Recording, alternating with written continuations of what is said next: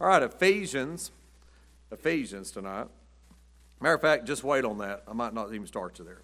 Tonight, we're going to talk about what the Bible says about the church. What the Bible says about the church. And this will probably be a two parter. I'll go ahead and just give you that right off the bat. I'm not going to be able to get through it all. But if you don't have a Bible, just listen along and you'll get some things from it. If you do have one, you ought to mark some things and get your references. And that's how you study the Bible. And you can learn things. And I write in my Bible. Some people don't. But as you can see, I mean, it's, there's nowhere else to write on these pages right here. But I've got pages that need more writing on them. But if you don't do that, just get you a notepad and write on that. Whatever you feel comfortable doing, that's okay. And uh, anyway, that'll be fine. But I like, you say, well, you write a lot. Well, I'm a Bible teacher and a Bible preacher, so I use it quite a bit. But anyway, we want to talk about what the Bible says about the church. And to be honest with you, the word church simply means a called out assembly. That's what the word means. It means a called out assembly. And it's used two different ways in the Bible. Sometimes the word church is used, and the majority of the times, as a matter of fact, the majority of the times the word church is mentioned is talking about local groups just like ours that meet together and join together and unite membership like we have here and are part of local assemblies. And that's, that's wonderful, and that's how it's used most of the time in the Bible. But sometimes it uses the word church a little bit differently than that, and it uses it as a whole, as the body of Christ. And so we're going to look at that side of it first, and then when we come back, we're going to look at the other side of it in the second part. But we're going to look at both ways, and so it's used two ways in Scripture. Now, as the body of Christ, take your Bible and turn to Hebrews chapter 12. I'm going to give you a lot of scriptures on this. Hebrews chapter number 12. And that's it's important. And it really doesn't matter what I think about it, or what you think about it, it's what the Bible says about it. And that's how we learn things. So, Hebrews chapter number 12, we read what the scripture says and we'll see the Bible tells you all about the church. And everybody ought to know about the church. Man, that's an important thing. And so there's two sides of it. You got the local New Testament church. That's what Gethsemane Baptist Church is. There's many of them all over the world. And there's churches in this town, county, all around. But that's what we are here tonight. And then you have what you call a whole group of believers that make up this body, so to speak. And so Hebrews chapter number 12 Hebrews chapter number 12, it talks about it right here. It says in verse 22 But ye are come unto Mount Zion, and unto the city of the living God. Look at this the heavenly Jerusalem. And that's not talking about the one down here. And to an innumerable company of angels, to the general assembly and church of the firstborn. Now, let me just say, to the General Assembly, that's not talking about the United Nations either, gathered together. As a matter of fact, when you get in this assembly, you're not going to need an earpiece to try to figure out what everybody's saying because we're all going to speak the same language. Amen. You say, what is it? Could be Hebrew up there in heaven. Down on earth, though, the greatest language on earth is English. You say English, yeah? And really, the purest form of that has a southern dialect with it. Amen. So, no offense, just the way it is. But anyway, verse 23, that's just my opinion, okay? Verse 23 To the general assembly and the church of the firstborn, which are written in heaven. Let me ask you a question Is your name written in heaven? Well, good. And to the God, and to God, the judge of all, and to the spirits or just men made perfect so you've got the church here, the General Assembly, the church of the firstborn. Now, the firstborn, speaking of Christ. And we said that in our Bible Institute last night. He's the first person to ever be born of the Holy Spirit. And he was born through the virgin birth, is what it's talking about. And let me just say, on a side note, that wasn't his beginning. He's always been. But that is when he came in the form of a man and came and was born of a virgin. And he came here on earth. But we know that he's the creator of all things. He's He's God in the flesh when he came, the scripture says. But we're not talking about that tonight. We're talking about this church that he's talking about, the general assembly, the church of the firstborn, which are written in heaven. Now, another place we want to see. Take, take your Bible and go back to Colossians to the left. Colossians chapter 1. Another great verse over here. Colossians chapter number 1.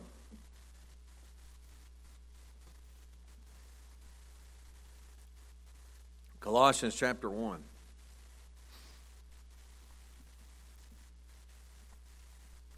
We've got the ladies softball team coming Sunday, and we're going to feed them. We're going to treat them so many ways. They're, they're, they're going to like something. I don't know what it'll be. Maybe some of those giveaways or something. They're going to like something. But it's going to be so good. You think the track coach would bring his team sometime? Maybe we could get in with him. You know what I mean? I don't, I don't know. I don't know. They may not be as special as the softball team. Maybe that's what it is. I don't know. All right, Colossians chapter number one. I know one thing that softball coach, she'll sure bring them. Colossians chapter 1. no offense. Oh, he's here. Colossians chapter 1. Colossians chapter 1, verse number 18. And he is the head of the body, the church, who is the beginning, the firstborn from the dead, that in all things he might have the preeminence. Now, notice the Bible speaking of Christ in the passage. I'm not going to go back up to all that, but he's the head of the body. You say, well, who's the head of the church? That's Christ. Christ is the head of the church. And not only that, he's the firstborn, just like it said over there in Hebrews chapter 12. It used that same term again, from the dead, that in all things he might have the preeminence. And the word preeminence means superiority. In other words, he ought to be superior to me and you. There's one person that's superior to everybody else, that's the Lord Jesus Christ. He's superior to everybody. And so we yield to Him. We're not to have the preeminence, He's to have it. Um, he's superior, and we ought to recognize that. But notice this is the body, the head of the body, it says. And so this body is an important thing. And did you know the Bible says there's only one body? To, just to the left is Ephesians, the next book to your left from Colossians. And Ephesians chapter 4, maybe it's two books. There ought to be Philippians in between there. I misspoke. Just checking if you are paying attention or not. Ephesians chapter 4. Ephesians chapter 4, he gets talking about these one things. There's seven ones that he mentions over here. In Ephesians chapter number 4 and verse number 4, he says, There is one body, that's pretty plain, and one spirit, even as you are called in one hope of your calling, one Lord, one faith, one baptism one God and Father of all, who is above all and through all and in you all. Okay? So you say there's one body, one spirit, one hope, one Lord, one faith, one baptism. Now, when it talks about that baptism, and we'll talk about that more here in a moment, that baptism is not talking about water baptism like you see back here.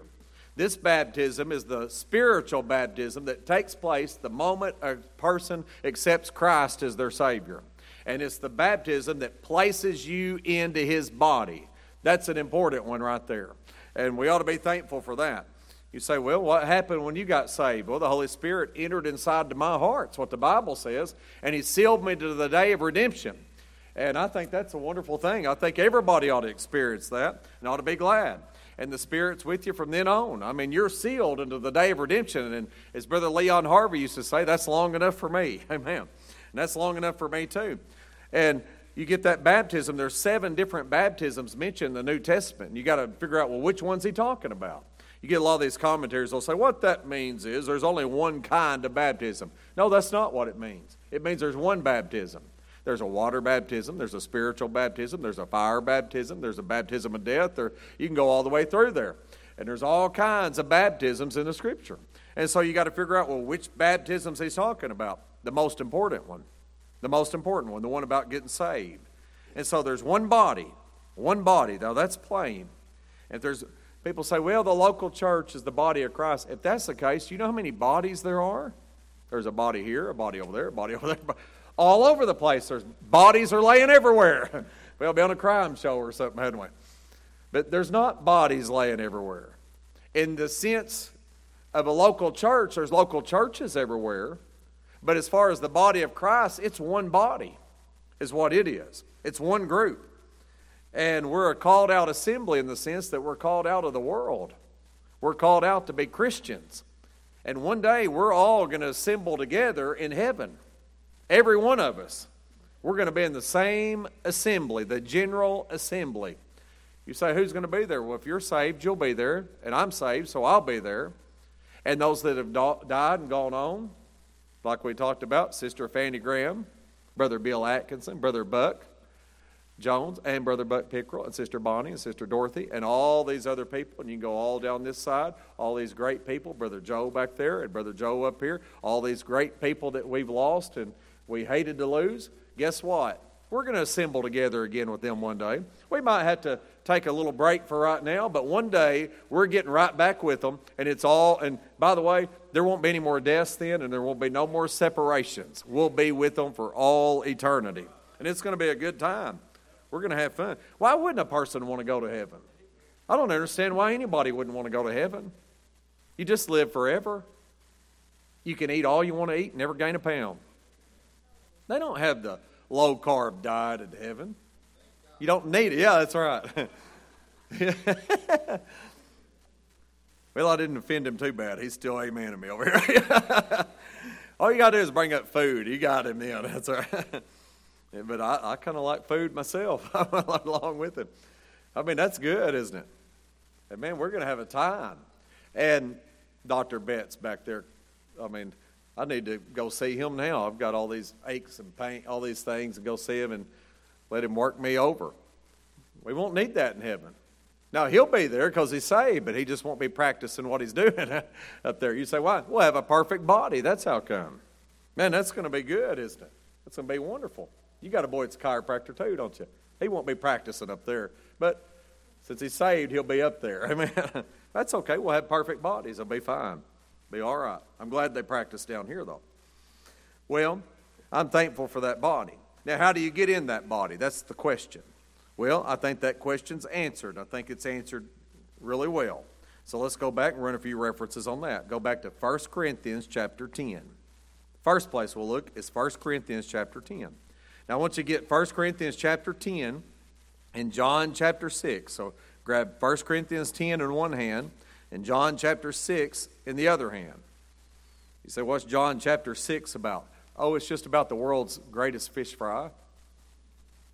5,000 men were fed from just a few loaves and fishes, not counting, the Bible says, it says not including women and children, because they were there too. You say, why did they count the men and not? I don't have any idea. It's just what it says. Might have been 20,000 people there. And it didn't seem like they had a whole lot of fish, but boy, they got it together pretty quickly.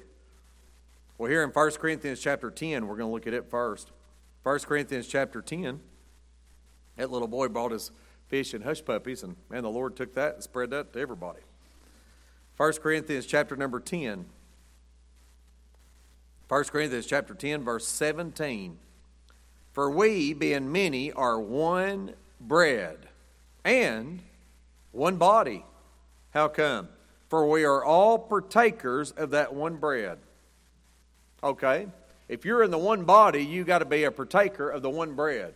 Does anybody know what the one bread is? The Lord. Look in John chapter 6. It tells you what it is. John chapter number 6, all the way down, all kinds of great stuff. So he gives a discourse on the bread of life. And as he's given that discourse, he defines what the bread of life is. Look what he says in John 6, verse 35. And Jesus said unto them, I am the bread of life. That's pretty plain, isn't it? He that cometh to me shall never hunger, and he that believeth on me shall never thirst. He's not talking about never getting hungry. I'm hungry right now. He's not talking about never thirsting. We got Crispitos in the fryer back there. For I mean, I'm talking about I walked back there and and I almost didn't make it over here. Grease dripping off of those things, and, and I'm not talking about from a gas station either. I'm talking about right here in the kitchen. Amen. Better. They hadn't been sitting on the shelf all day. They just they're being cooked right now. Amen. I mean, sometimes you go into a gas station, and you think, I think that was there two days ago when I was over here. and you get the burrito anyway, you know. But anyway, you wish you wouldn't have. Well, here you've got the Lord here, and this is a different kind of food, a different kind of bread. This is a spiritual bread that you partake of when you trust Christ as your Savior.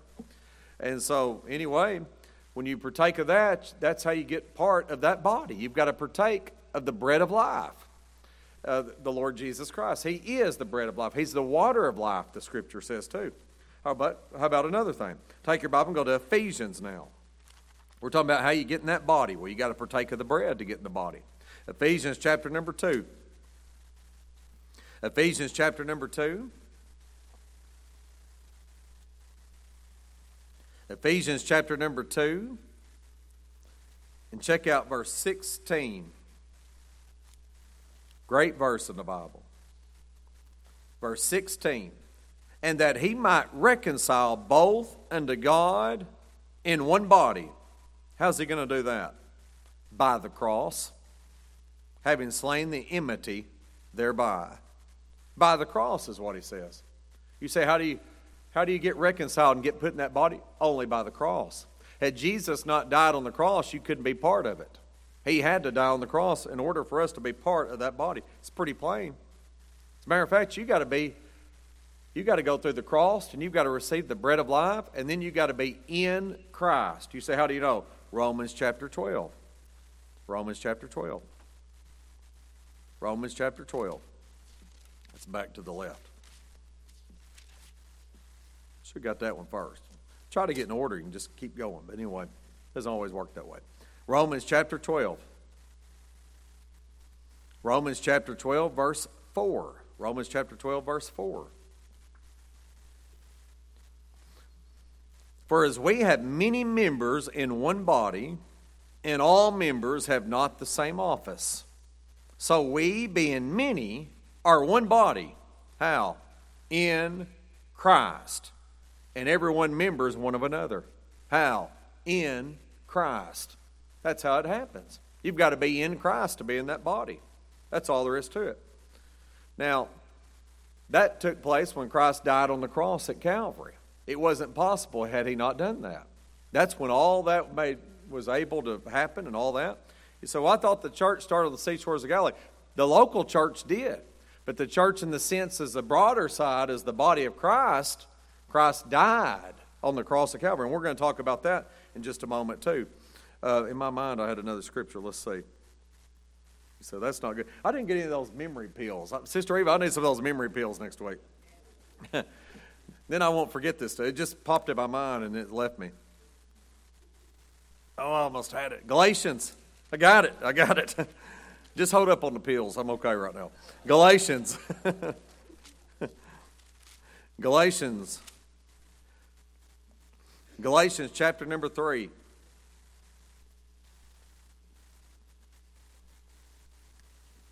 Galatians chapter number 3. All right, Galatians chapter number 3, verse 26. For ye are all the children of God by faith in Christ Jesus. For as many as of you as have been baptized into what? Christ, put on Christ. People say, well, you, you get baptized into the church. They don't say that. I've had people quote that to me and they're talking about you get baptized into a local assembly. You don't get baptized into a local assembly, you get fellowshipped into that. Now, I, per- I believe a person needs to be saved and scripturally baptized. That's what I believe before they can be a member of a church. I think that's the right way. I think the Bible teaches it. I think I can show you in the Bible that that's following the Lord and doing those right things. But the truth is, to be in the body of Christ, a person has to be baptized into Christ, and that baptism is spiritual baptism. That's what takes place, something you can't even see. It's invisible, that it takes place the moment you trust Christ as your personal Savior. And so there's a difference there. Now you got to watch a lot of these folks. A lot of these Baptists, they'll say, well, you know, you're baptized into the church, and they quote this verse. And I had one of them tell me one time that, and I said, hold on just a minute. And he's talking about the local church, local assembly. And I said, that's not what the Bible says. Oh, yes, it does. I just opened it up, and I said, well, let's read it instead of you quoting it. He goes, oh. well, that's what it means anyway. I said, well, if that's what it meant, that's what it would have said. People start with crazy kind of teachings and crazy doctrines. And I wasn't being ugly about it. I mean, he was just on and on and on about it, but he didn't have any scripture. I've had people tell me this to be in the body of Christ is the craziest thing you ever heard in your life because there's no scripture to go with it. They say, well, first you got to be saved. I'm good with that. Then they say you got to be scripturally baptized. Well, I'm not good with that because they're talking about water baptism. And you've got to, to be scripturally baptized, you've got to be baptized in the same kind of church that they are that can trace their lineage all the way back to Christ. Well, let me just say something. There's no church in the world that can trace their lineage all the way back to Christ. They don't exist. You say, well, you're out of your mind. There's no way. I've read, Church, I'm probably going to teach church history here for a long. You can't say, well, this church started this one, this one, this one. This. They've tried to do that, and then all of a sudden, and then there's a break off somewhere, and they say, well, it's probably this one started, probably that. They don't have any records. They didn't keep really that good a record sometimes in 225 AD and 350 AD. You don't you have a break in there somewhere. Anyway, that's not in the Bible anyway. They don't and they said then you have to be a, in one in that kind of church and then that church has to be actively carrying out the great commission and doing right or you won't be in it. And you say, "Wow, would you show me that?" Well, I can't show you. That's what the Sunday school book says. What? You, no, I want to say what the Bible says about it. But they can't give you one scripture. I'm talking about one. Uno. Not one scripture to back up that teaching. Nowhere. Show me. You say, why do you say that? Because I've looked for it forever. I've tried to find. So that sounds good. Now show me that in the Bible. Well, you just need, forget the. I've heard them say, don't worry about the Bible. Look at the Sunday school book. Hold on, buddy. Let's put the Sunday school book aside for a minute and look at the Bible. How about that? Man wrote Sunday school books. And I'm not saying Sunday school books aren't good because there's great Sunday school books. But you can't compare a Sunday school book to the Bible. Those aren't the same thing. If you get your doctrines out of a Sunday school book, not out of the Bible, you're not going to be doctrinally sound. Matter of fact, you'll end up being a heretic. That's what will happen somewhere down the line. So we use Sunday school literature. You say, what do you do with it? We check it out with the Bible. As long as it goes with the Bible, it's good. If it goes against the Bible, it's wrong. And so that's okay. I don't use it, but uh, some of our, especially our kids' classes and stuff, I think that's fine. I think it's great. Being way, good stuff. All right. And so here you are, and you got this church. And the Bible is very clear. You say, well, that baptism over there, what is that? That's not water baptism. That's spiritual baptism. You say, how do you know? Go back to 1 Corinthians. I'm going to show you in the Bible. 1 Corinthians chapter 12. It's not, I don't, not that smart. I don't know everything about it, but I know what the Bible says. It doesn't matter what I, how smart I am or what I know, it matters what the Bible says. 1 Corinthians chapter number 12. Now I'll get some flack over this lesson. You say, here, not here, our people believe the Bible. But somebody in, in uh, Nebraska or somewhere will listen to this, and inevitably they'll send me a note and tell me, and you know what they'll do? They won't put scripture with it because they know they don't have any. First Corinthians, or if they do put scripture, they'll try to change it. They always do. That's the other trick they do. Or they'll try to say, well, this verse really means, and they'll take it way out of context and it doesn't even mean what it's talking about. All right, 1 Corinthians chapter 12, verse 12. For as the body is one and hath many members, and all the members of that one body, there's that term, one body, being many are one body, so also is Christ. For by one Spirit are we all baptized into one body. Now, I don't want to make this too difficult. We'll make this real easy, but I got a question for you. If you were guessing what kind of baptism that would be, for by one Spirit are we all baptized into one body, what would you guess? Spiritual. That's what I would guess. You know what they'd say? They'd say, well, the, the Spirit's not something which one can be baptized in. That's talking about water. You know what that is? That's a Catholic teaching. I'm not here to talk bad about other religions. I'm not saying that, but that's where that comes from. I'm not a Catholic. You say, well, you think Catholics aren't going to heaven? If they get saved, they're going to heaven. I don't even think Baptists are going unless Baptists get saved. So that has nothing to do with that to me. I believe there'll be plenty of Catholics in heaven. I really do. And I think there'll be a lot of Baptists in heaven. You say, how are they going to get there? By getting saved. They got to trust Christ as their Savior. But what the, this teaches here, for by one Spirit are we all baptized into one body. That's spiritual baptism. There's no way around it. That's a capital S in my Bible. Is it a capital S in yours? It's talking about the Holy Spirit then. That's something that takes place the moment a sinner trusts Christ as their Savior then. That's a whole different ball game, is what that is. That's a whole different ball game. Now, how about some blessings? How about some blessings of this body? You say, well, what's the blessings? Well, turn to Revelation chapter 19. Revelation chapter number 19. I like this part right here. They're blessings. There's things that make you bless. The word blessing means happy. Revelation chapter number 19. Here's a scene that takes place in heaven. And it's right after the tribulation, all that's just coming to an end. The Lord's getting ready to come back. As a matter of fact, the second coming, not the rapture. In Revelation 19 11 is the second coming of Christ. But notice in Revelation 19, verse 7, just before that, Revelation 19, verse 7, It says, Let us be glad and rejoice and give honor to him. How come? For the marriage of the Lamb is come, and his wife hath made herself ready. And to her was granted that she should be arrayed in fine linen, clean and white. For the fine linen is the righteousness of what? Who are saints? Saved people. Well, what are they going to do? They're going to marry the Lamb. He's the groom. There's going to be a marriage that takes place in heaven. That's going to be wonderful. I look forward to that marriage, don't you? Won't that be great? And this marriage is flip flopped differently than any other wedding you've ever been to. Because down here on earth, the wedding's all about the bride. Rightly so. I'm for that, by the way. I think that's what, who wants it to be about a groom? They're all ugly. You want about a bride. get these beautiful brides, and we've had them walk right down this aisle and got more to come. And man, they come down and they're the last ones in. The groom, I'll come up here at the groom, you know, as the as the preacher the minister, and I'll come and we'll stand, and the groom's will stand, the flower girl will come, and the and the ring bearer and all that, and then all the bridesmaids, and man, everybody gets in their place. I mean, everybody's in the building about that time. Everything stops, and the minister says, "Everybody, please stand," and the music changes to the wedding march. And about that time, those back doors open, and there's a beautiful young lady dressed in white with her daddy or whoever in arm, and they walk down. Boy, everybody stands up. They don't stand up for anybody else.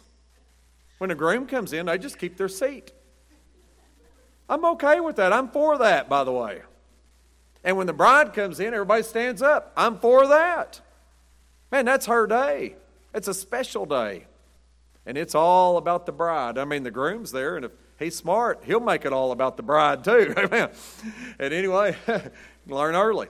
And man, she comes down, and it's she's beautiful, and man, she's fixed up, and it's wonderful, and they have a great marriage. But when we get to heaven, it's going to be the opposite. The bride's going to come in, and this bride's not a physical type thing like you know down here. It's men and women all together. It's saved people. It's not like it's not none of this crazy stuff that's going on in our country right now.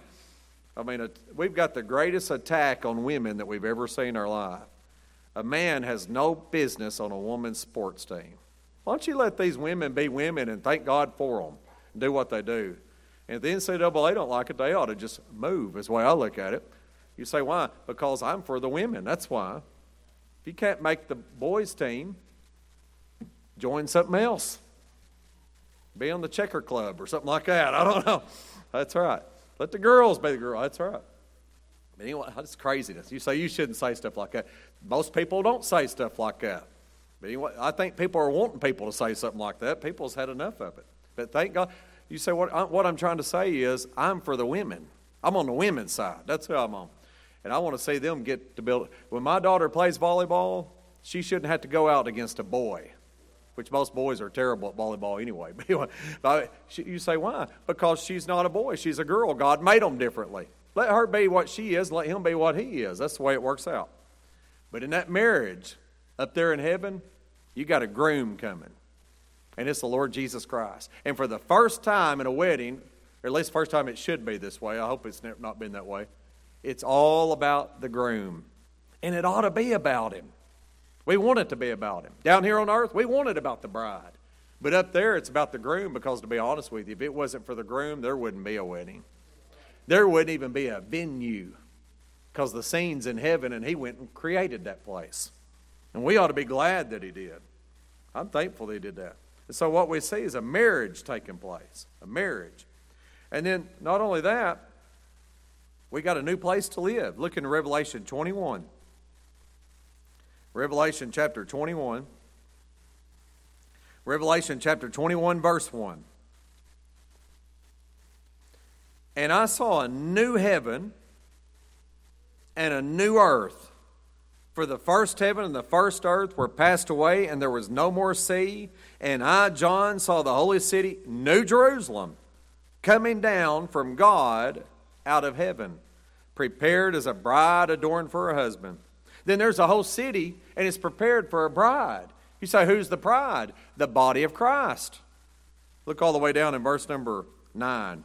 And there came unto me one of the seven angels, which had the seven vials full of the seven last plagues, and talked with me, saying, Come hither, I will show thee the bride. Who is she? The Lamb's wife. She got married to him in Revelation chapter 19. And he carried me away in the Spirit to a great and high mountain, and showed me that great city, the holy Jerusalem, descending out of heaven from God. You say, What's the city? The bride is the city.